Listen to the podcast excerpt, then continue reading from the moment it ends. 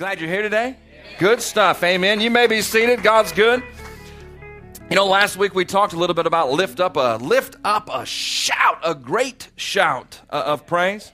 Today we're going to go to Nehemiah and, and share a little bit in chapter six. And I know last week we tore the walls down and Nehemiah built the walls up. So don't freak out. This isn't a uh, a back and forth message on you. But I do believe, you know, as God led me to this story, I, I was really surprised. And I said, you know, we just talked, Father, about Uh, tearing the walls down, and now we're going to come in and talk about building the walls back up. Not the same city, but, you know, that's it's kind of a, a, a strange way to come about it in the next week. But I really felt like God said, you know, it's not about tearing walls down or building walls up. It's about doing what I tell you to do.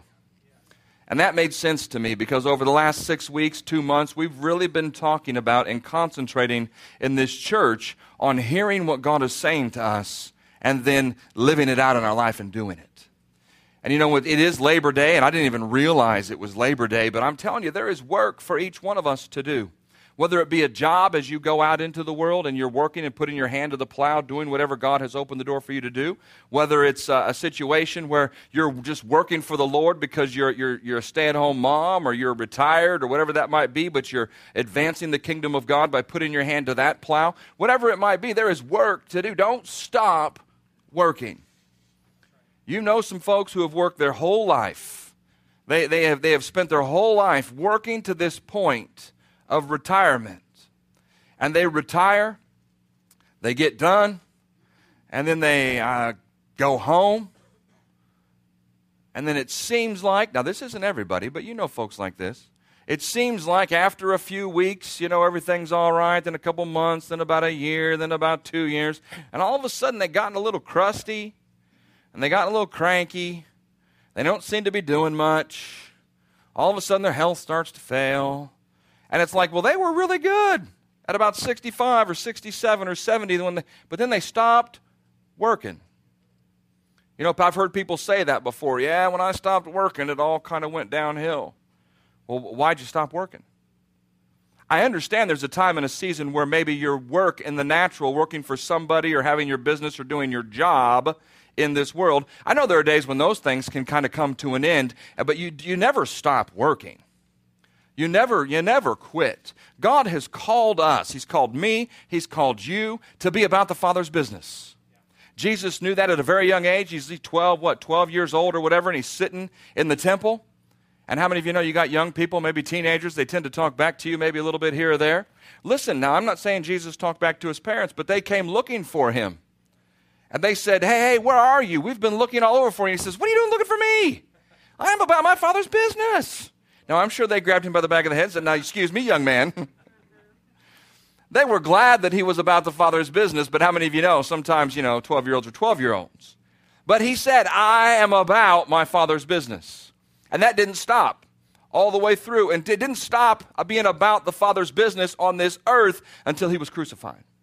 So I don't think we have an opportunity to stop being about the Father's business until we end up in heaven, and then it'll all be about the Father.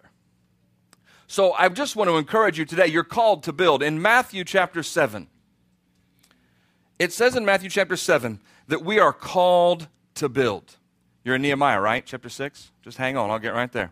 Okay, in Matthew chapter chapter seven, it says that we're called to build. He says, I will liken the man who hears my word and does it to a man who builds his house on a firm foundation.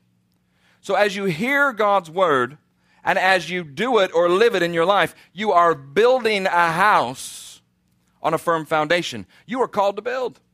And nowhere in there in the word have I seen, take a, take take time and go sit around and don't do anything. Even when you're taking time, like Jesus did, getting away from the rest of the folks and the people, he was still praying and seeking the Father. I'm just encouraging you that you have an opportunity in your life to build, and you're called to build. But will you? Will I? Proverbs fourteen one, ladies, says that you are called. A woman has the ability, the power in her hands to build her house. Or she has the power to tear it down. Not just your house as far as the decorations and the carpet and those things, but your house is your household and your family and your clan, the ones God has given you. Now, I know today we have women who work and do a lot of different things, and the world may be a little bit different, but that doesn't release us from that. See, it doesn't release us from that responsibility to build our house. Right. You don't like what you see in your young folks. You don't like what you see in your house. You don't like what you hear or feel spiritually in your house. Do something about it. You have the power and the authority, and I would say the responsibility, to make a difference there and to build your house. You have an opportunity in Jude chapter twenty. It says, I will build myself up in my most holy faith. Not only are you building up your world and your life on a firm foundation, ladies, not only are you building your household, but it says in Jude twenty, we have the ability to build ourselves up. We don't stop doing that. How many of you would say, you know what, I'm, I'm built up enough? I mean, if you had the opportunity to continue to build and continue to grow and continue to prosper and continue to be in health, like it says, and continue to go forward in God, why would we stop? God always has something more for us. It says that we build ourselves up in our most holy faith by praying in the Spirit. Now, here's, here's the important part. God has to be leading you and guiding you in your building. Don't you decide that you need some third story something on your house and God's telling you to shore up the foundation. See, don't go telling God, I, I need an outbuilding, I need a big pole barn back here so I can put all the stuff, when God's saying, you know what, give all that stuff away, and why don't you focus on the inside of your house, or why don't you focus on the bedrooms, or why don't you focus on this person in your house. See, we, we it says in Psalms one twenty-seven, unless God does what? Builds the house, he who labor, labor in vain. A lot of people have been working really hard in the flesh. And I would say this, that's not necessarily, you weren't trying to do anything wrong. We're not, when we get laboring in the flesh, I think many times we're just trying to do what we think needs to be done. I've talked to parents for years and years and years and years. As I've taught and done all those things, and then youth pastoring over here and doing all these things and dealing with families and people in the church and ministry, I, I talk to people all the time who have kids. And they want to tell me all the things and all the deals and all the stuff. And sometimes I go, you're focusing on what? How about we focus on this? Or you know what? God's word says this. Or if it's church folk and people who are around, I say, you know what? What's God telling you? Well, he's telling me this, but I don't, it doesn't make any sense to me. You know where you end up when all that goes down? You end up in, oh no. Oh no, the kids. Oh, no, it's awful. Oh, no, it's over. Don't go to oh, no. Be led by the Spirit. Are you in Nehemiah six?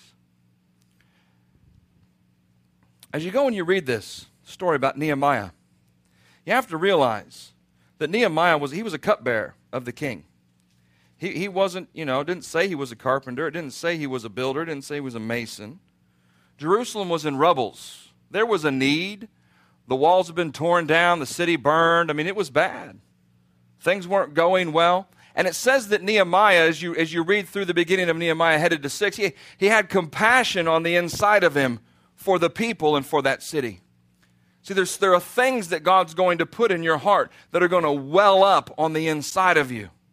There are things that God is saying to you that he's only saying to you. And you're waiting for somebody else to get involved so you can help them. And he's saying, why don't you do it? And I'll bring somebody along to help you. I'm getting a little ahead of myself. You have to read the story. In verse one, it says, now it happened when Sanbalat, Tobiah, Geshem, the Arab, and the rest of our enemies heard that I... And he, I like Nehemiah because he writes it first person. And it says that that had heard... See, they heard, they, they, the rest of the enemies heard that I had rebuilt the wall. So they, they, they said, oh, something's going on. Your enemies know what's going on. The enemy knows what you're doing. Now, you have to stop and think, will they be happy? These enemies here or your enemies, will the enemy be happy in your life when you begin to do what God told you to do? No. And if you read this story, the whole idea was to discourage him. See, to distract him and to stop him from being obedient to what he felt like God had put in his heart to do. The trick here that the enemy uses is not much different than the trick he uses in your life. Whether it be your household, whether it be your job, whether it be the things that he's called you to do spiritually in your life as you go out and disciple and bring people into the kingdom of God. What, whatever those things are, the enemy doesn't like that.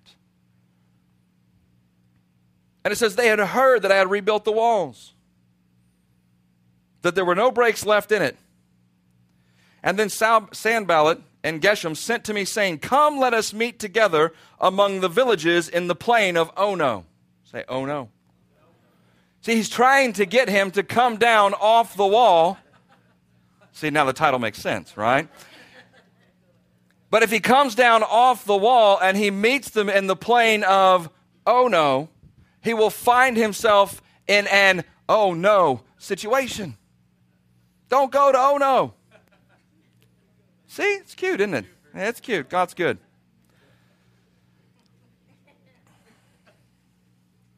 But it says, he was wise. Nehemiah was wise. They thought to do me harm. Verse three says, so I sent messengers to them saying, I am doing a what? Great work. Say great work. Great work. When you are doing what God called you to do, it's great work. Keep doing it. Well, I don't have enough. Well, it says, it says in the Word that God will provide for you an abundance for every good work. There's abundance. He had people come alongside. He didn't know what he was doing. He was a cupbearer. But he had compassion. See, what, what, what, what, makes that, what makes you tick? What, what, what, what, what, crank, what turns your crank? What's that thing that gets your heart going and your eyes misty? And, well, I could never do that. Why not? It goes on and it says, so I sent them, I sent the messenger to them. I didn't even talk to them. I sent a messenger to them. I said, I am doing a great work so that I cannot come down. Why should, now get this, why should the work cease while I leave it and come down to you? See, what you're doing for God is important. Whether it's standing for the five people on your list, whether it's raising your children the right way, whether it's speaking life into situations, whether it's praying for the sick at the hospital, working in the nursing home, driving the transportation vans, whether it's ushering, whether it's greeting, whether it's working with little kids, whether it's being the, the example of a godly husband or father or mother or wife or whatever that is, those things are important. And when you stop doing that, the work that God has called you to will cease. It says, why should I come down? Why should I leave? Why should the work cease if I come to see you? And he says, but then, I, but then he sent me the message four times. Well, it must be important. Well, yes, he sent you the message four times. He wants to stop you. Right. And the first one didn't. And the second one didn't. And the third one didn't. What do you think? He's going to come back for the fourth one? Uh-huh. Think about it in your life. See, what is that thing that always gets you off track? Does the enemy just keep coming back with that same thing? Now, it says that the enemy is sly, that he's cunning, that he's very smart. But we're dumber than rocks, and so he doesn't have to come at us with a bunch of stuff. He just keeps coming back with the same thing. It didn't say that he had a different message for him. If he had a different message for him, maybe Nehemiah would have wrote about that. Well, the second time he told me this, and the third time he told me this. He didn't say any of that. He said he came back with that message four times. The enemy will continue to play the same trick on you. How many times do you have to see the same trick? See, fool me once, shame on you. Fool me twice, shame on who? He. He told him. And then it goes on. And he says, then Sanballat sent the servant to me the fifth time with an open letter in his hand. Now he begins to change. The, now he begins to come against him. Now he says, you have also appointed prophets to proclaim concerning you at Jerusalem, saying, there is a king in Judah. Now these matters were reported to the king. Begins to threaten him. Some come, therefore, and let us, so come and let us counsel or consult together. Then I sent to him, saying, I still didn't come down off the wall. And he came against him with lies.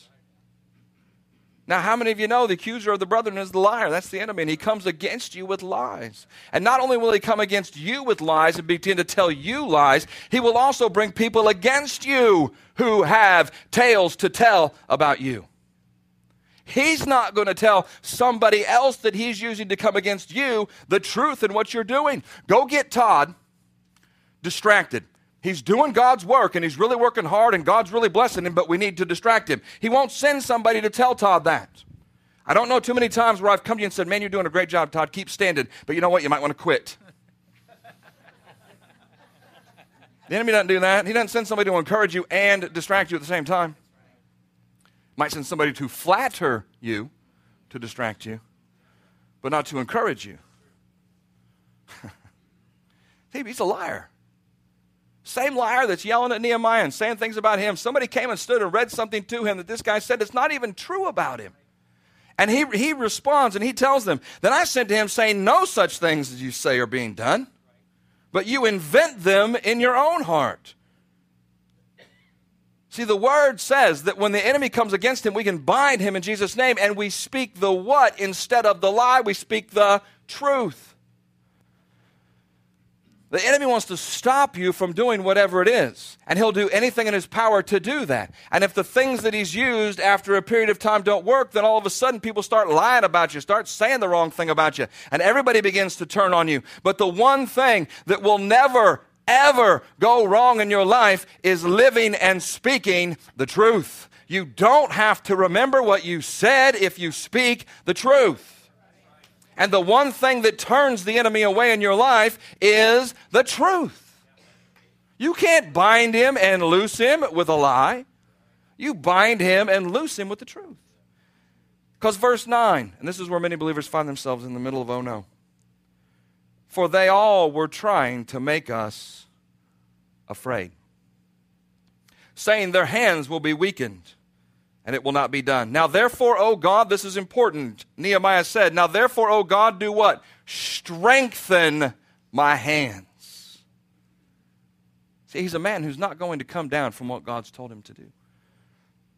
And even if the rest of them all turn on him, he is going to speak the truth, proclaim the truth, and he actually asks God in that moment to do what? Strengthen his hands. Give me strength, because I'm going to keep going. By this time, many of us have bailed off, and we find ourselves in, oh no. I was, everything was going good, but oh no, man, that one's bad. Oh no, Pastor John, you're not going to believe this. Get out of oh no, dude. It's real simple. The word's real simple. When, you, when we mess up, if we make a mistake, if we go the wrong direction, if we make the wrong choice, if we come down off the wall, whatever, we just repent and say, God, I need, I need you to help me. I've messed up, and I, I you know what? I, I don't know how I fell prey to that again. I don't know what's going on, but I just need your forgiveness. I repent before you today. Now, could you get me a ladder and a hammer? Because I, I want to get back up on my wall. I want to get back to work. It's real simple. And God says, oh, brother, come on. Ladder comes up, and up you go on top of the wall, and he just puts you right back to work. You're doing something for the kingdom of God. You're building the kingdom everywhere you go. You are a kingdom builder. Yeah, but if God doesn't build the house, yep, yeah, who's God going to build the house through? You. Right. Me. Who, who God give the hammer to? You. Who God give the word to? You. Who God give all the tools to? You. Not me. See, not God. He said, I gave it all to you. Could you do the work? Could you do it? Now he's giving me the tools. He's, you know, he has the tools, all of those things. But, it, but you have to see yourselves as builders. You're not just the crew. The church is not just the crew of the chief builder, the pastor. That's not the case. You're a builder. Now, you may not know what you're doing with your tools. If we sent you out on the roof to re-roof it, you may fall off and hurt yourself. Who knows what might go on. So what do you think you need to do? Learn to write your tools. People will come alongside you to help you. People will come alongside to strengthen you when you're weak. But it's not going to happen if you're wandering around in the land, oh no. Don't take up a fight that God hadn't asked you to fight. Don't go out in the middle of oh no to, to begin to... to to come against the people who are coming against you. Who fights for you? God does. If you read on here, it says that. He says, oh, strengthen my hands. In verse ten, it says, afterward I came to the house of Shemaiah, the son of Deliah, the son of, uh, man, these are some names, aren't they? Mehetabel, who was a secret informer. And he said, let us meet together in the house of God within the temple, and let us close the doors of the temple, for they should be coming to kill you. Indeed, at night they will come to kill you. And he said, should a man such as I flee? And he says, and who is there such as I who would go into the temple to save his life? Now, this is not telling you to go into the church, but this is telling you, you have power in your world where you stand. You don't have to wait to Sunday to come into the church. They said, come on into the church. It's a safe place. And I'm telling you, the church is a safe place. Give us a call. Come in. Send us an email. Whatever you need, we'll be praying for you, standing with you, encouraging you. If we can help you, we will. But he told him, hey, you don't have to go into the church, my man. I don't have to run in there with you. God's going to take care of me. He's going to protect me. And who am I to think that if I run in there, it's going to be okay? In verse twelve, he said, then I perceived. Heard from the Spirit of God. God will reveal things to you in your life if you don't give up and end up in oh no. It's hard to hear an oh no because everybody else is shouting oh no too. Have you ever noticed? Sensationalism is running rampant. Where in the world have we gotten to where two inches of snow causes people in Indiana to freak out and run to the store and buy bread? You don't want to laugh because you're buying bread, okay? Are we, ba- is, are we having church? It's two inches of snow. We get the call, don't lie. You, you've got the call constantly. Are we, are we canceling service? For flurries? Are we going to come down off the wall because somebody said it's going to snow two inches? But sensationalism, it's going to rain, build an ark. No, it's not. It rained hard for a little while yesterday, but it's all right. I'm not saying don't take precaution. I'm not saying don't be wise. I'm saying don't freak out. Who's going to take care of you? God is. Why come down off your wall spiritually and get all upset and freaked out and run around going, oh, no, oh, no, oh, no. The church has a tendency to be a little Chicken Little-ish. The sky's falling, the sky's falling. No, it's not. It's an inch of snow. Get in your car and go to work. Really? You're not going to get a lot of sympathy from me. I mean, it's just two inches of snow. Oh, it's going to be a blizzard of epic proportions. It's three inches of snow. Relax, weatherman. Why do you think he gets paid? So you'll watch the T V. So what do you think he's going to say? Oh, don't worry about it. It's just going to be a little bit of snow. It's no problem at all. You're not going to do that because you're not going to watch. Ain't no money in the middle. The truth, there's no money in the truth. The truth's in the lies. People get all freaked out. Hey, you got to be, you got to be aware. You got to know what's going on. But really, does it take a genius? And I don't know if I can say, I mean, does it take a genius when you go down to vote? Probably shouldn't go there. Okay, never mind. Maybe not. But do you have to watch all these conventions and all this rhetoric and all this hype? It's good. I'm not telling you it's not, I'm, I'm telling you, be it, be it. But really, does it, does it take all of that? Do you, if you're in that place where you have to watch those to decide who you're going to vote for, we need to have some personal counseling. If you're in the church. Really? Now, it's good to be aware and all. I'm not saying don't do it. But what do those things tend to do if you're not on your game spiritually, if you're not standing and proclaiming in the Spirit, if you're not on the wall doing what God asked you to do, amen in the man as he says whatever it is that you agree with, what do you get into? You get into, oh, no, oh, no, what happens if, what happens if, oh, no, oh, no, oh, no. Am I not saying the truth? Yes, ma'am. This isn't even the message I prepared, but it's good. Is this on video? Because we'll just watch it next service. It'll be a lot better that way. I get to see it. I haven't even got past the first scripture. That was the first thing on the list is this. I haven't even got to the rest of the stuff. Oh, this, we might want to stick around. Second and third service would probably be three parts, all in one day. In verse thirteen, he says, "For this reason these people were hired, that I should be afraid and act that way and sin, so that they might have cause for an evil report." There is no cause for evil report if you continue to do the work that God told you. The enemy can't come against you. But I tell you, if you come down off the wall and end up in, oh no, if he provokes you to the point where you get out of the spirit and into the flesh, there will be cause for an evil report. See, I told you that guy was nuts. As you fly off the handle and say, who knows what? You come down into the middle of, oh no, and start taking people out.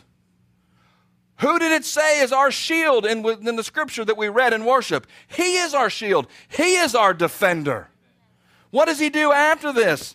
He says, "My God, remember Tobiah and Sanbalat according to their works." He says, you know what? I'm not going to fight against flesh and blood. That's God's thing to do. I'm going to speak by the Spirit. I'm going to stand in faith, and I'm going to proclaim the truth, and I'm going to understand that God is the one who defends me. He is my shield and my refuge, and he is the one who will fight my battles and take care of my enemies. Amen. For this reason they were hired. My God remembered Tobiah according to their works, and the prophetess Nodiah, and the rest of the prophets who would have made me af- who would have made me afraid. Let God take care of them, man. Let God take care of them. Now I know sometimes it looks like it's taken forever for God to do whatever it is He's going to do. I know you may be saying, I've been up here swinging this hammer for a mighty long time, God.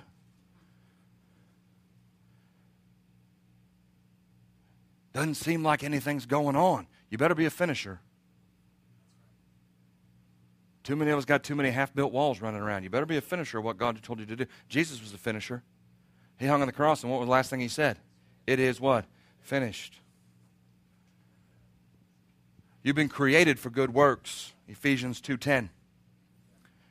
And in Philippians one six it says, "For the God who has started a good work in you will be faithful to do what? Complete it."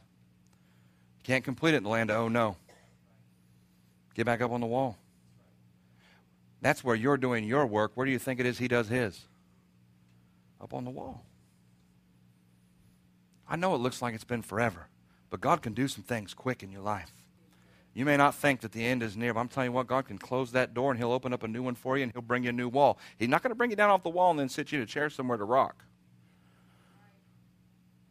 You'll be finished with that thing, and then he'll bring you into something else, and he'll have you work on something else. Don't you worry about it. He's not going to sit you in a corner somewhere. There's a reason. It goes on here, and it says, it didn't take forever. It took fifty-two days. Those walls have been sitting, busted up, city burned for thirteen years. Now, the people had to be built up first, and they were.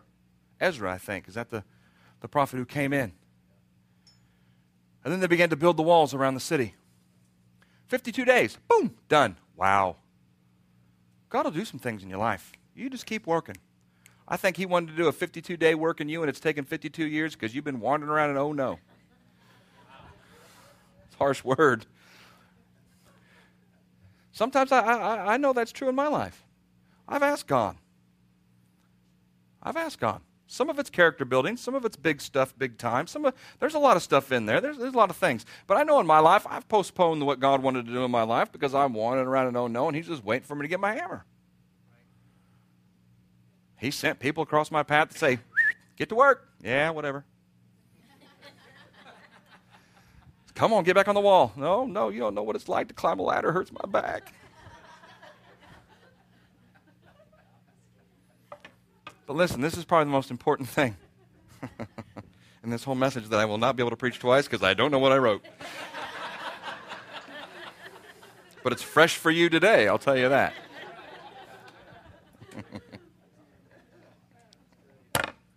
I'm learning to do this too. I've got a whole thing prepared, but I, I, you know what? I've decided that I'm just going to let God be God,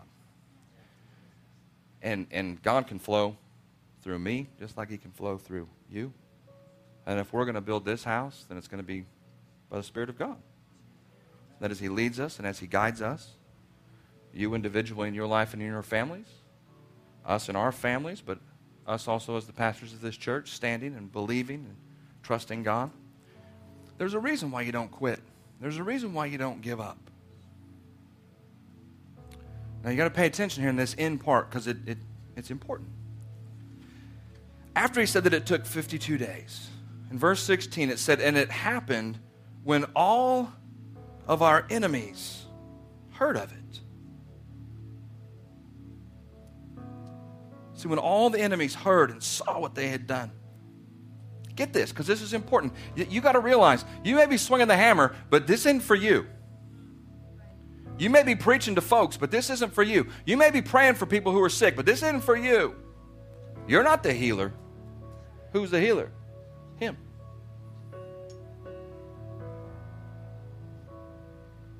It says, and all the nations around us, they saw these things, that they were very disheartened in their own eyes, for they realized this work was done by who? God. Matthew chapter five. Can you put that up there? Verse sixteen. God has created you for good works, and he will be faithful to complete them in your life. But it's not for you. Just like it was for Nehemiah, he didn't come down off that wall. He stayed up and didn't go to oh no. And all of the people that said heard and saw and realized and knew that this was a work of God. But what has God done and said to you? Let your light so shine before men that they may see your what? Your good works. What did those people see when, when they got done? And it says they saw the good works. Nehemiah said, I am doing a great work. What God has called you to is a good work and a great thing. Don't stop. Because in the end, if you don't stop, God will be very pleased, you'll be blessed, you'll be prosperous, you'll be anointed, all those things. But most importantly, men will see what God has done through you. It says that. It says, let your light so shine before men that they may what? See your good works and do what? Glorify your Father in heaven. Why don't you stand up today? I think many times we think this wall is my issue and my problem. This thing that God has called me to. God, why are you doing this? See, what do we say? What, well, God, why are you doing this to who? To me. Why do you keep asking me? Why? We always say, God, could you release who? Me. God, could you please make this end for who? Me. Do we stop and say, God, you have slapped this hammer in my hand. Ooh, that's close. Better get a grippy one. I just, that would be bad news. And then he took out the financial director. And, but he said, you have put this in my hand. I am on this wall for a reason. I want to, I want to work according to your plan so that you may be glorified. Stop worrying about you. If he was worried one bit about himself and didn't realize who he was and who had him on that wall, he would have ended up in oh no. Don't worry about it. God's going to fight for you. He's going to make a way. Don't go down to oh no. Amen. We hope you've been encouraged, strengthened, and challenged in your walk with Jesus. If you need prayer for situations in your life, we encourage you to email us at prayer at victory lafayette dot org or call our offices at seven six five, four four seven, seven seven seven seven. If you desire to make Jesus the Lord of your life, or if you have drifted away from the relationship you once had, I encourage you to pray this prayer with me today. Heavenly Father, I believe that you love me. I believe Jesus died for me and rose from the dead. Today, I confess Jesus as my Lord and Savior, and I receive the forgiveness for all my sins. Holy Spirit, I thank you that you come into my life and empower me to live a victorious life. Thank you for saving me. In Jesus' name, amen.